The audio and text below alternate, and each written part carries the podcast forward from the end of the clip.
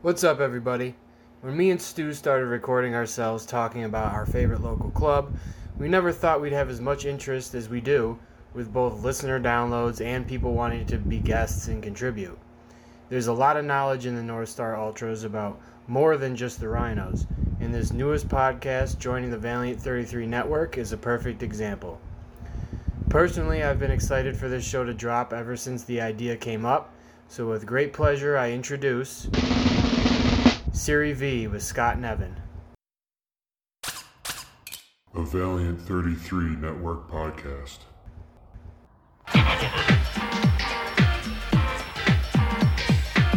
Campionato di calcio italiano.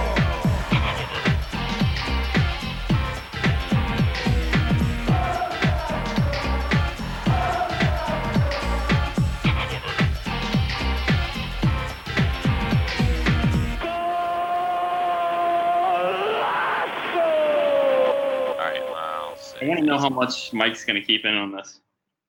What's that? Mike, yeah, I know never cuts out on the chit chat, so you got to make. Got to be careful what you say. Right? Don't say anything nasty about Mike. Yes, that guy. Let's rock and roll. However they say that in Italian. Rock and roll. How do we say rock and roll? I'm not sure. That'll be Google Translate. Notes for next time. All right. Well, I will dive in with a little intro here. Well, hello, everyone. This is the Serie V Scott. Let's try again. Hello, everyone. This is the Serie V podcast. I am here with Scott. My name is Evan, and we're joining you with our first episode here on the Valiant 33 Network. So thanks to those guys for hosting this podcast and giving us a platform to talk Italian football, to talk to Calcio. Scott, how we doing today? Doing great. Just got the kids down and looking forward to talking some footy. Yeah, so just to introduce ourselves, introduce this podcast, we are just big soccer fans in general. Scott and I are both living in the Rochester, New York area, kind of met supporting our local team here. And just like I said, big fans. We want to talk about Italian soccer. We want to talk about the Calcio, but kind of come from a little bit of a different perspective and just kind of talk about the other stories that are going on. I love the game. I watch Serie A a lot. It's any media focus that the league does get. It's a lot of Juventus. It's a lot of Milan. It's a lot of Inter. And it's a lot of whatever Mourinho's doing at the time. Which is cool. Those are interesting teams, but we want to talk about some of the other storylines and really just kind of follow our curiosity from there. Yeah, I think the thought is to just, every podcast or news outlet you hear of nowadays talk about those top five clubs, the Milans, Roma, Juventus, and we're just trying to focus on maybe those teams trying to battle for a European spot or battling relegation. Also, kind of, I want to dip into Serie B a little bit. I know a lot of the fans down there are excited about some of the new teams coming up or going down to make it kind of exciting. But yeah, I think it's just I've always been kind of a mid-market, small market type of guy in sports. I love sports and grew up in Tennessee and just, can't stand those people who just pick like the Yankees. I know as their like baseball team, and I know that's easier said than done, but me and you, I know you're a Spurs fan, Evan. Is that right? That's right. Yeah, and I support Liverpool. And, a lot of people say, oh, that's kind of a cop-out pick. You guys pick the, big teams. But I think when we both started following at the time, there wasn't a lot of content available. NBC Sports and all these apps didn't exist. And so you got a game or two on ESPN every week. And that gives you the choice of maybe six English teams. Right. Way back in the day, we had our Fox Soccer channel. I think that was like the best we could do, kind of growing up back then.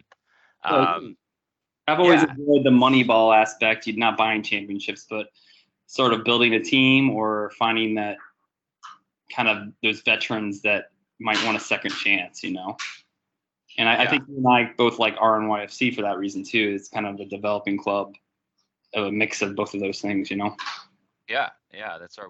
We've enjoyed that. So Liverpool fan, you had a lot to celebrate this year. Me, kind of, sort of, in spurts as far as the Premier League goes. But tell me about your background. Tell us, all our adoring listening public, I know they're out there, about your kind of Italian soccer history, kind of following that league. Yeah. So it's been like the big teams to begin with, you know. Growing up, it was just, that's all that was available, you know, Champions League or, you know, those highlight shows that focus on the top teams. And we went to Italy back in 2015, I believe. My wife, she studied there in Florence in college back, I don't know what year that was, but so she became kind of like in Fiorentina. So when we traveled the region, you know, we went through Tuscany, Lake Como and stuff, and every little town we went through was kind of, I really am a sucker for culture and like having that sense of community. And that's what draws me to these small teams. It's like, it's not about, you know, selling shirts and stuff. It's more about that sense of community and coming together to support your club, your city. And just going through all these small towns, I'd be like, oh, who's the soccer club, you know? And I found that fascinating in Italy, all these little towns you went through and how much these fans really cared about their team. Like it was, you know, their own family. So, yeah, you know, that kind of drew me to it. I read some books when I was, you know, preparing for that trip. So ever since, I've kind of just followed the teams, not real closely, to be honest. That's what I'm looking forward to with this podcast, is kind of committing to following the smaller teams and talking about them, because we don't get much coverage, you know? Yeah. I've been, that's Fiorentina is an interesting team too. And maybe we'll, you know, this is our first podcast. It's kind of an interesting time to start. So first of all, with the league and the European season kind of wrapping up here, but we'll kind of do some wrap up. We'll talk about some of the interesting things and what we liked from the year, and maybe a few things to look forward to as well. Well, Evan, how about you, Evan? Like, why are you into? What interests you about Italian? It started a long time ago. Well, yeah, kind of like you said. What was available when I was getting into soccer, like early 2000s, that was when I was in high school and I was playing, and I just take whatever I could. So like me and my friends were really big fans from like, we were paying, like we had one of our friends who we'd all chip in, and we bought Fox Soccer Channel at his house. So like his parents had to basically sign up to let us come over whenever we wanted to watch soccer. We would like buy the Euro tournament package and everything like that. So we were always watching. And we got a little Serie A. I think it was on Fox Soccer Channel for a while. But it wasn't always available. The Serie A wasn't, you know, kind of consistently available. Like different channels would pick it up here and there kind of throughout my formative soccer years, I guess. But I think what like really like locked me in the league was also when I went to Italy. I stayed there for like a summer, about 4 months. And I was in Rome for a little while, and I was in Palermo a little while.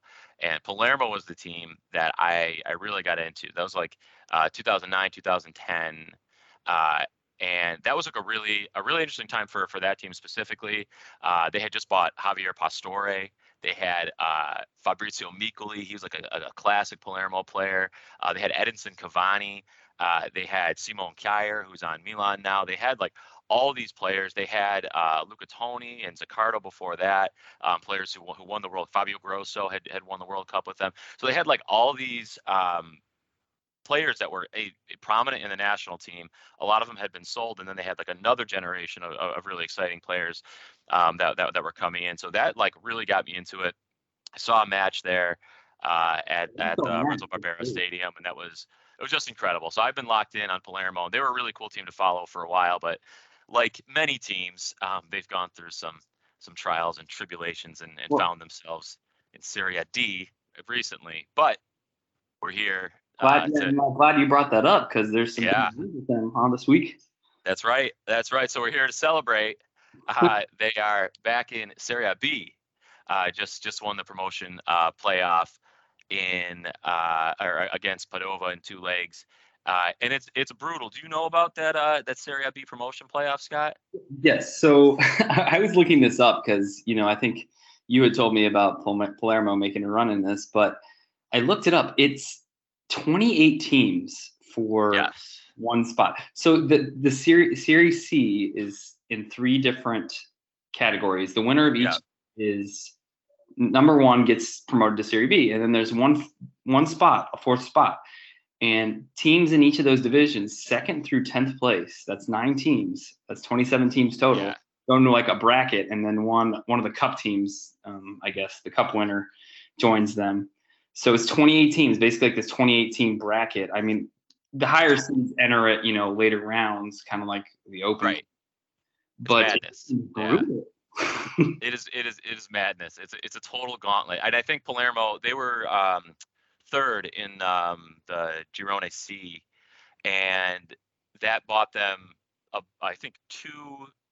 They were in a bye for the first two stages. They joined in the third round, and they still had to win like 8 games. I think it was 8 games, or 4 two-legged ties. I think it was 4.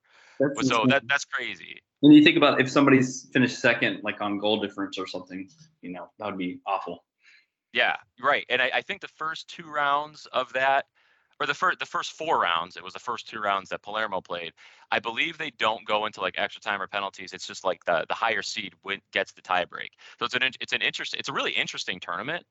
They do some different things, and it kind of creates like an impetus on the lower team. There's like a built-in advantage for the higher seed. So it's an interesting tournament. Fun as hell. What do you call it? May Madness, kind of like our March Madness.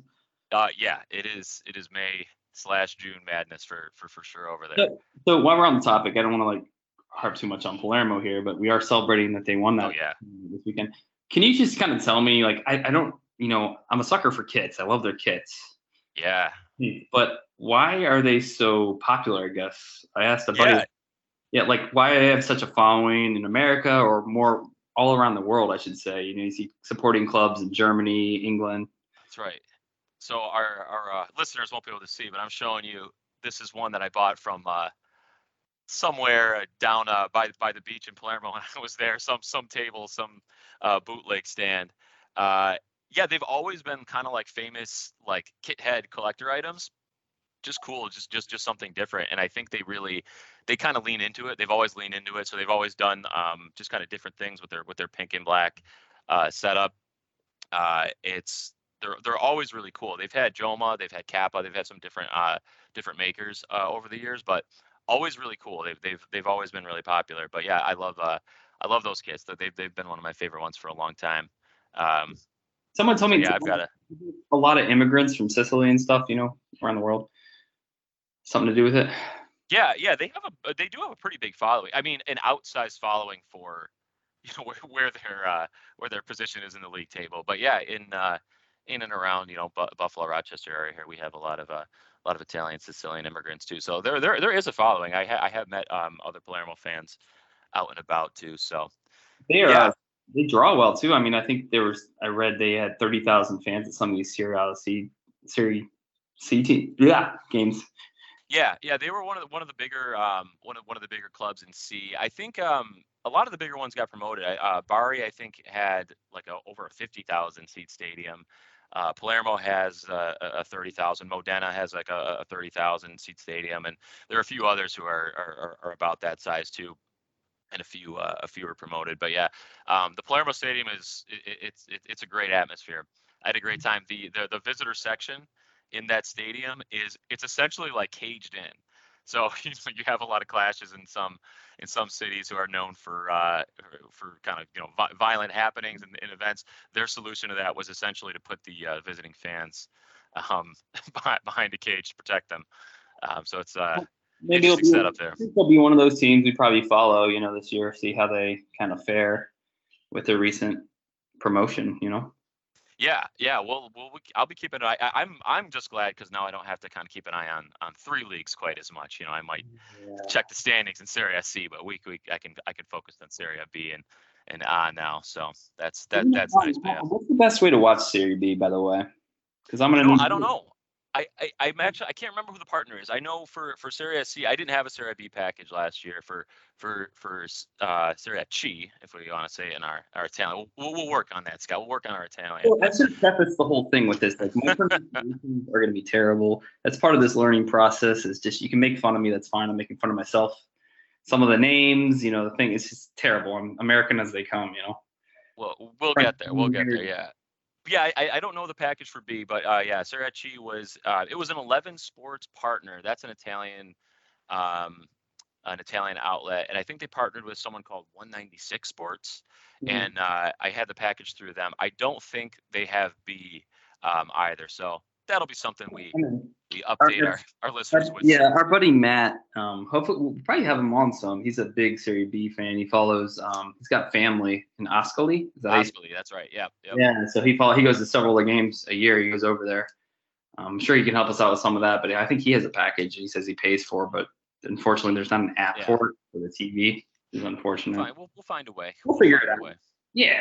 We'll figure it out. But yeah, Ascoli was in the B promotion playoff as well. Didn't quite break through, and they're an interesting team too. They actually have I think they signed or are in talks to sign Pippo Inzaghi as their coach, kind of the legendary Milan player, brother of the current Inter coach. So that makes them an interesting watch in Serie B as well. So we went on, kind of just give a recap of what happened here in Serie A this year. Yeah. Let's kind of do a little chat from the top down. Yeah, how about the battle for the top? Let's start there. What you think of Milan coming out on top?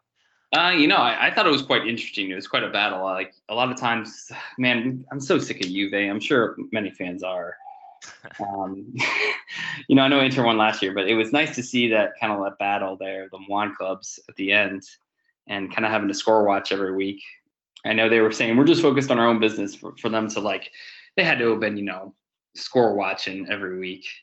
It just it was so interesting to me though that it came down literally to the final day, not unlike the English league, Yeah, it was a super interesting league. It was I think for the first half of the league, I was riveted by the league every week. There was probably around the 3/4 point. There was a point where it started to get dull because it seemed like everyone was just not quite wanting to just grab hold of the league. Like Inter kept slipping up, and then Milan would slip up, and then you'd think, oh well, now finally can Napoli finally win the league this year, and then they would slip up. So it kept things tight. It kept things tight, but it was just like, come on, can someone just want this and do this? But Milan in the end held out, and credit to them because they had a really young team, a really interesting team. Tonali was fantastic this year, young in a lot of spots, but then they have talk about Zlatan either. Zlatan and Giroud and these players too. Yeah. So best hair in the world, man. That's Giroud. Oh my goodness, he's quite a handsome man.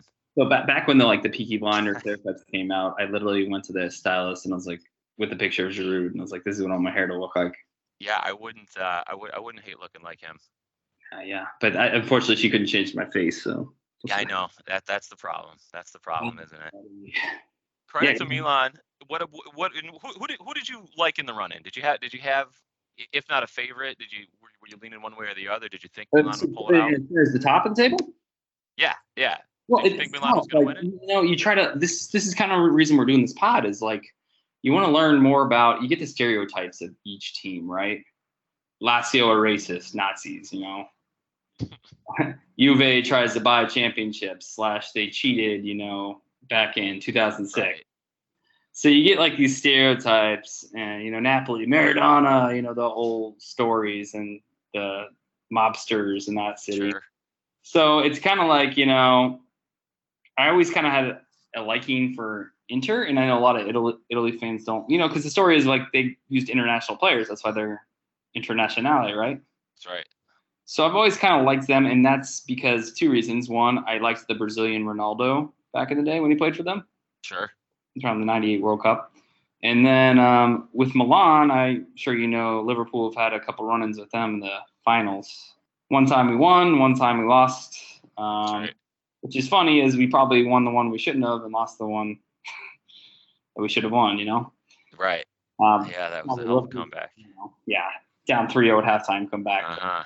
So that kind of created a little rivalry. I mean, I certainly don't hate them, but that's another story. When I was in Milan, my wife wanted to take a nap, and I was I'm going to scoot over here to the San Siro and take a tour. So I got to see all the, fitting rooms and everything, and I thought that was really cool to be in there. Nice.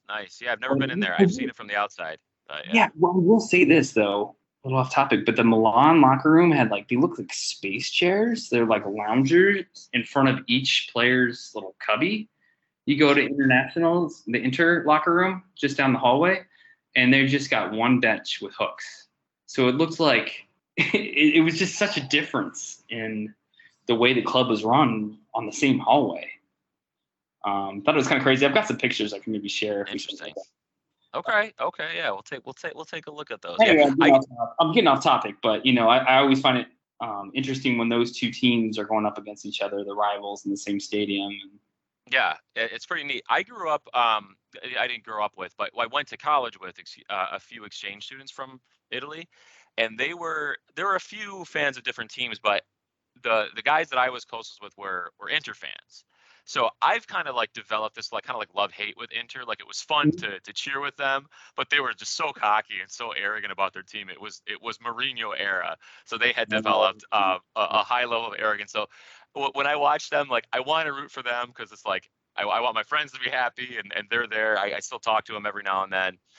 So it's cool that it's a good time for them. But, you know, I kind of have a love-hate with Inter. So this year and the last 2 years, I mean, I've been very impressed with them, the way that they coped this year with losing Lukaku and really replacing him and looking like they were fit to possibly win again.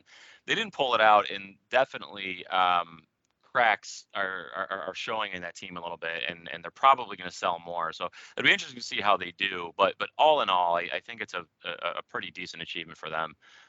To have coped the way they did, even though they kind of lost it at the end of the day there. But yeah, below the Milan teams, it was Napoli, who at least for the last couple rounds were pretty much locked in that third spot for a while. And what can you say about them? Fun to watch. Yeah. You know, they've had all this attacking talent for a while, and it's just, I don't know if it's a mentality thing. I think it's a mentality thing, or at least that's what they get accused of a lot. But yeah, they just never quite get it done, you know? Yeah, they always seem really gritty and like put up a fight, and then they just kind of choke in those big moments. Yeah, I think it was interesting this year. They had Insigne, who has been like a legend at the club, and he is a legend. Like, there's no doubt about it. But I've always thought he was just a touch overrated, and like kind of because of his loyalty to that team and that town, he's treated like a god, and maybe he deserves it. Like he's their guy, but he was really starting to slip this year, and I think their loyalty to him kind of bit him in the butt a bit. He shouldn't have been the main guy. I mean, he missed a bunch of penalties, and he just wasn't on form. But he just had to play from the start every match, and I think that was a mistake. So that was one thing that annoyed me with Napoli this year, because I felt like it really could have been their year, but oh well. I'm not the manager, and there's probably good reason for that too. Well, under them, I think Juve started pretty bad, but they made kind of a resurgence, didn't they? Yeah.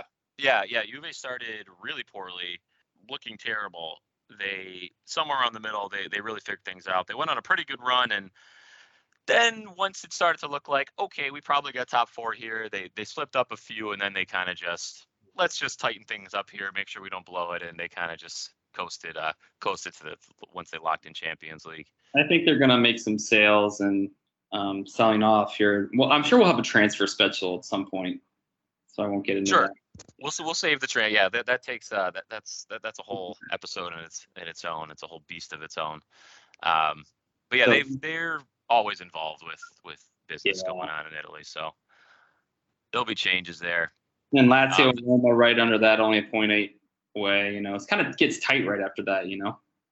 Yeah, Lazio, honestly, I think the next three were all interesting for their own reasons. Lazio, I think, was interesting because they had Maurizio Sarri. And Sarri, he's kind of known for, like, his very specific way of playing, right? And it's always sold that, like, if you have Sarri, it's going to take a little while for us to learn the system. And with Lazio, I don't know if – that might have played into it, that kind of stereotype, but it seemed like they'd look fantastic at times, they'd look medium sometimes, they'd look terrible other times. They were just kind of this boom bust club all year. They never looked like they were gonna break through, but on their day they were interesting. And then Roma has Mourinho. Mourinho is Mourinho. We got a couple buddies in our supporter group who follow Roma. Yes. They're sure they had them on at some point, but yeah, they weren't going to go too much detail because they know. Sure, we'll let them talk Roma, but yeah, Roma winning the Conference League, good for them. Roma gets or Mourinho gets the claim he's the master of Europe. Well, once again at every level now. Teams, man, I can do a whole pod about him. Oh yeah. Something gets back. I mean, I know he gets sacked and stuff. It seems like he's just a name at this point, if you ask me. Oh yeah. Always interesting. And then next team in the finishing seventh was Fiorentina. Yeah. And Fiorentina, I think the most notable thing about Fiorentina, so obviously they had Vlahovic for the first half of the year. Juve bought him. He wanted Juventus. We're doing this pod, man. I hate that stuff when the big teams buy up, a player like that, Yeah, and Fiorentina has disowned him. So the Fiorentina supporters have disowned Vlahovic. They hate Juventus, and Fiorentina they're historically one of the seven sisters, and I put that in quotes because I feel like. I don't know if they really belong in that company. And it's, I mean, historically, Parma was in the original kind of framing of the Seven Sisters, and they've kind of disappeared for as many Italian clubs. They bankrupt and sold for a buck a few times and this and that. But so Fiorentina, they always are kind of there or thereabouts, after. They're kind of the best of the rest. But it's cool that they are in the Europa Conference League now, though, because I know their fans are excited about being back in Europe. Right, and I think the impressive thing about them was how they coped with losing losing Vlahovic, because I thought they would just drop like a rock, and they're pretty fortunate that Atalanta had who was the next team in the table had a lot of just a massive injury crisis at the club this year, so they might be a touch lucky to be in the top seven. Yeah. Partly because of that, but still coping with the loss of Vlahovic was pretty impressive. They were able to keep pace. So a quick story about Fiorentina. My wife studied there. She went to matches, and she was just appalled. She didn't, she's not a huge soccer fan or football fan, calcio fan. Calcio. That's right. So she sat by the fans, not in the curva, but almost there, and the guys with her, the Italian guys, were pissing in water bottles and just throwing them over at the fans. Oh my goodness, that's an experience. She was just oh my gosh. So that's the sort of stuff that happens, It's yeah. I was in a pretty safe zone when I went to the Palermo match. It was just one time. I was in a pretty safe area. I was in maybe a couple extra bucks for those tickets. So I didn't see anything like that, but it was. Yeah, it's a hell of an atmosphere at these stadiums. So I know you touched a little bit on Atalanta. I always want to say Atlanta. It's Atlanta in Rochester. So I know they had a lot of injuries, like you said, but did they just have kind of a quick spell of being in Europe? You think that was kind of a couple-year thing, or do you think they're going to have a resurgence back up and make a run again? That's a good question. I don't know. I think every year – it's been a while now. How long has it been? Since they were in Europe? Since they've been. I think it's been a 6-year run here. I think it's been every year since they started punching above their weight. It's kind of been predicted that they can't keep this up. They can't keep replacing these guys. They can't replace Papu Gomez. And the next day they just sold Gozens. Gozens was an amazing wing back. He was injured, and then they sold him. And they just keep coping with these losses. And like I said, they weren't quite able to do it to get into the European places this year. But boy, they looked like they were going to do it for a while, and they just ran out of gas. And but I don't blame them. I think what they've done has been incredible. I would pick them maybe not to fight for top four next year. It seems like I have a hard time seeing anyone outside of the current top four. I could see maybe a Roma pipping Napoli if their time. I wonder what they're going to do this year, but so I have a hard time seeing Atalanta break back into the top four. But I think they'll stick. I think they'll stick in the fight for European places. That's my prediction for them. Yeah, I'm kind of it's kind of as of late, you kind of think of them up there now and realize that they haven't been there. Yeah, Gasperini has worked just magic with them. So yeah, I think. I love how you're naming all the players' names, and I'm just they're pretty good, They're in Europe. They're pretty good, man. That's all right. They're blue. No, but anyway, these next teams, you know, all the teams that stayed up, these are the teams. This is going to be in the meat of our podcast, I think, because I know absolutely hardly anything about them other than colors, you know, a couple star players. I read a book, you know, in ninth place, Verona this year. I read a season with Verona where this fan, very interesting book, just followed the team around for a year, went to every single match, slept on buses, and very hardcore, interesting read if you're ever interested in something like that. But yeah, you know, like Torino, they have like one of the best histories in Italian soccer from that horrific plane crash back, was that 49? I don't know if I'm quoting that here right. Bologna, you know, I went through that city when I was in Italy. Nice. Yeah, very interesting. Empoli, I believe I think Zanetti their coach now, their manager, who was with Venezia, I believe. Empoli just signed him. At Venezia, yeah. That's right. So, if he went to Empoli, I missed that. Yeah, he did. Yeah, I think he signed this week. He's going to be their manager. Interesting. See, that's hard-hitting news, Scott. Yeah, that's what I'm here for.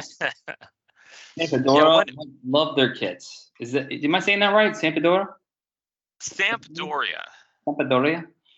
They're my. I think might be my. Yeah. No, Sampdoria. Yeah. See, my time's terrible. That's all right. That's the idea. So our idea here, as you said, is just kind of follow our curiosity with Italian soccer. So that means learning how to pronounce the names. That means.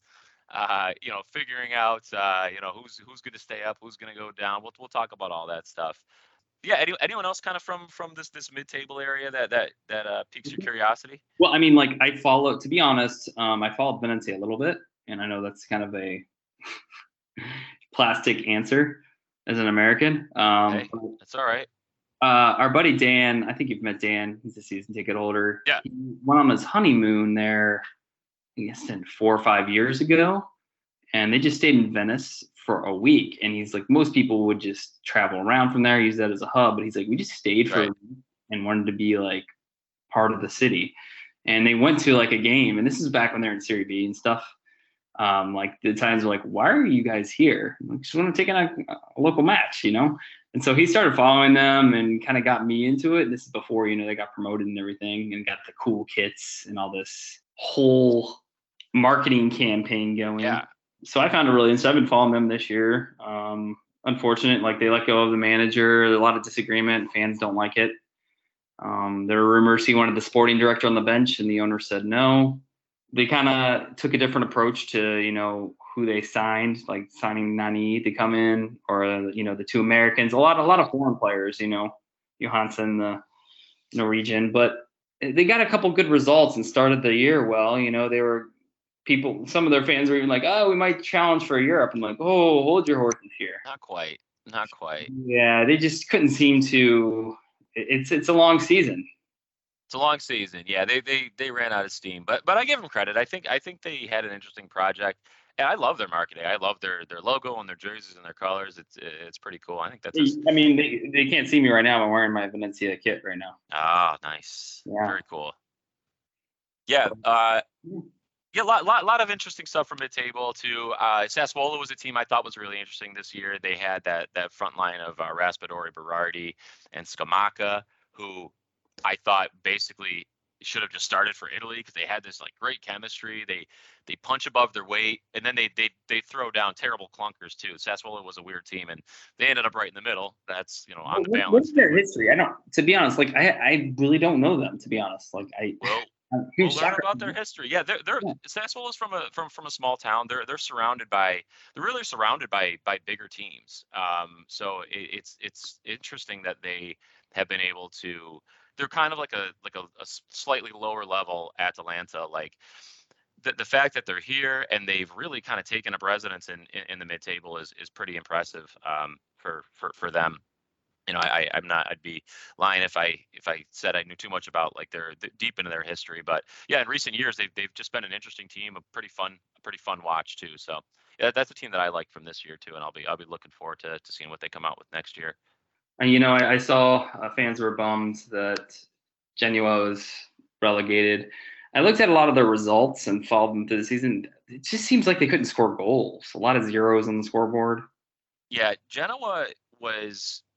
they tried to trot out like a bunch of old dogs and go through a season that way. Like there are a lot of names that fans of, you know, Serie A from like 2011 are going to recognize. They had Sirigu was one of their goalies. He's an old Palermo boy from back in the day when I started watching them.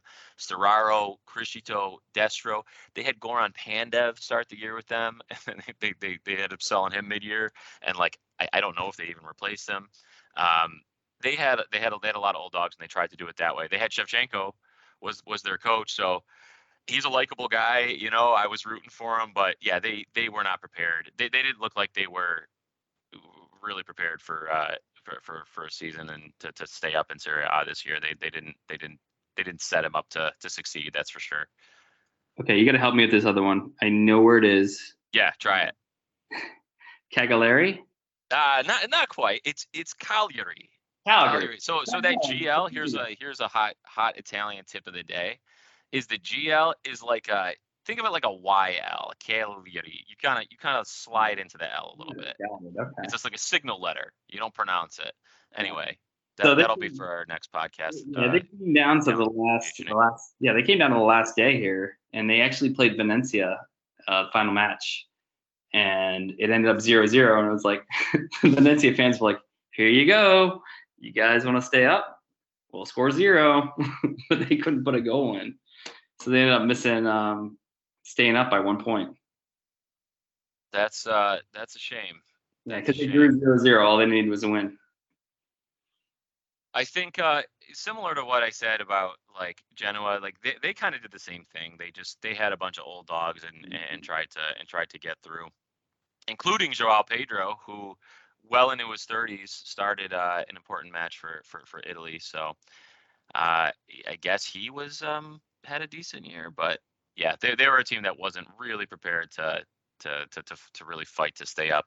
I guess they almost did it, but so I don't want to get to that topic, but I've heard a lot of criticism of some of these foreign-owned teams, like American-owned teams.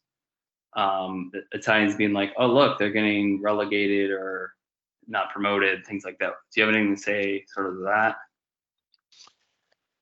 I think they'll take investment where they can get it. I mean.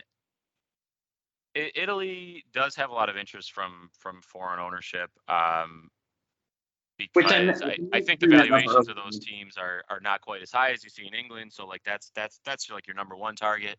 Germany you can't break into because of the fan ownership rules. So Italy's kind of the next place for investment. And overall, I mean, it's kind of a blessing and a curse when you get foreign ownership. It can be a good thing to get money in there and get investment, but you know, maybe you lose the heart of the club.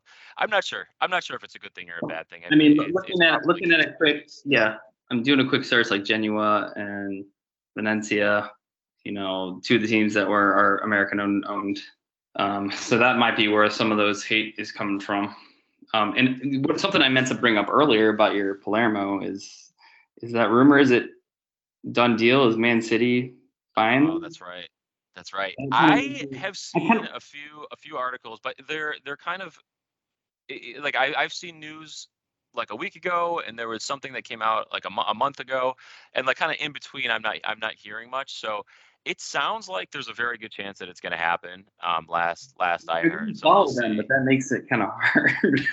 Yeah, I have mixed feelings about it. You know, we'll save my thoughts on state-owned clubs for another day. It's kind of cool. Everyone likes to see, you know, your team get rich overnight in the sporting sense. But yeah, I don't know. Especially after this year of getting promoted, and it was really just a hell of a run for them to get promoted. Kind of before any talks of the purchase kind of reared their heads, but. We'll see. Let's talk about Serie B. You know, some of these teams are coming up now today. Lecce, I think. Did I say that right? It's Lecce. Nailed it. BCE, but it's Lecce. That's right. Yeah. So they're kind of there in the boot of Italy. They were up not too long ago, I think, like 2 years ago. Yeah, Lecce was kind of they're kind of an Italian yo-yo club. They've had some extended runs in Serie A. They've been down. I think they. think they were down in C maybe 6-7 years ago, and then got promoted recently, maybe even D. I'm not sure, but yeah, they've been up and down. You've seen them in Serie A time to time over the last couple decades. All right, I'm gonna try this. Give it a shot. Cremonese. Cremonese, yeah. Cremonese, yeah. That's how honestly, I don't know anything about them other than they had something like that. The year and drop some results towards the end of the year. They're towards the top. What's the second half of the year? They, I think they're a team that was in Serie A not too long ago. I might be wrong about that. Oh, we'll look into it. I don't know much about them either. Yeah, it's a team I'm gonna look into. We're gonna look into it. We're gonna learn about them. And then the last one, our playoff champion, Monza. Was Monza. Yeah, that's in the north of Italy. Yeah, near Milan. That's where the F1 track is. Are you an F1 fan? No, I'm not. Big Stu is. Yeah. Look out for that. Yeah. So that's I've been through Monza when I visited Milan. I drove through there. And so that's the return of Silvio Berlusconi to Serie A as owner of Monza. So that will give us some moments, some laughs. I'm sure it will be. He's never boring. So that'll be interesting. I was kind of secretly rooting for them. I don't really want to root for Silvio Berlusconi, but although like Pisa, Leaning Tower, I think they finished third and. Monza was fourth, and they actually played each other in the final for promotion. It actually was a great. Wasn't there like it was like a thriller? There was like 7 or 8 goals in the second leg, I believe. Let's see here. Yeah, 4-3. They beat Pisa.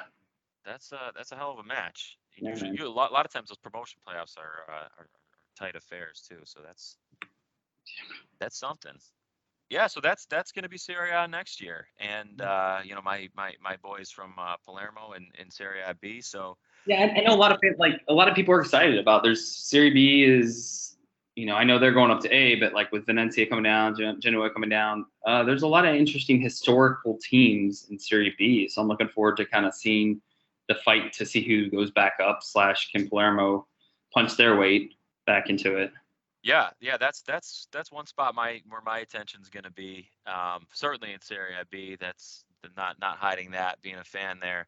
Anything else that you're looking forward to for next year? I just, it's kind of a balancing act of, I always wonder with these teams that get relegated, how many players they sell off, who they're bringing in, and how much of a fall there be, like Venezia and Genoa, like, is there going to be a big drop-off, or are they going to try to fight to get right back up? Lecce, I believe they went down in 2020, and they're right back up here in 2022. So are they going to invest? Are the owners going to invest in the club? I know I'm interested to see that, I guess. These middle teams I want to learn a lot more about. I know a little bit about Ascoli just from Matt, who we'll have on at some point. So that, I'm interested in that, and whether to see if maybe someone in Serie A, can maybe run towards Europe that, like Atalanta was that team a decade ago that started making these runs. Is there another team down there that can maybe make a run at Europe and establish themselves? Because we get sick of the same old teams, Absolutely. Yeah, I like someone. I've been saying that as a Liverpool fan, but. They had their time, a decade ago. It wasn't so much fun, but now it is. There you go. Yeah. I'm rooting for some interesting action from some of these mid-table teams to see if they can punch above their weight and make some noise and make things interesting up near the top. And it's always a fight top to bottom. Always interesting business-wise. You never know what's going on behind the scenes with some of these Italian clubs. Someone's always going bankrupt or on the verge of liquidating at any given point in the season too. So always fun there. I have a feeling like my goal is to maybe see, are we going to become fans of certain teams because we like the way they play?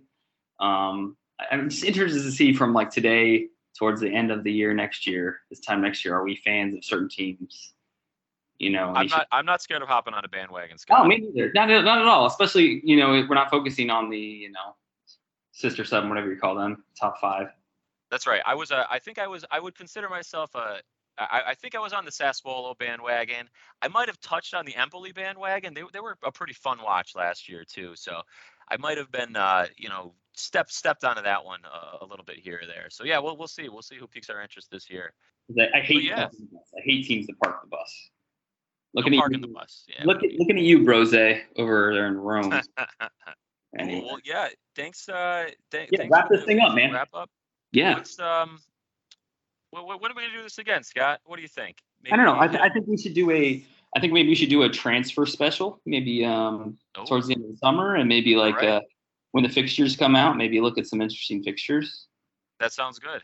Let's do that. That sounds like a plan. So we'll meet up once or twice more over the summer. We'll come out with another pod or two for everyone. And I think as the season starts, the plan is to get going on a regular basis. As the season progresses. So for now, any closing thoughts? I don't think so. Congrats to Mike on the baby upcoming, and Stu, hope that turkey surgery went all right for the wife. That's right. That's our boys over at Valiant 33 Podcast, gentlemen. Yeah, thanks for hosting us, and we'll talk soon. I'm gonna head out. Ciao for now, Scott. And thanks for stopping by.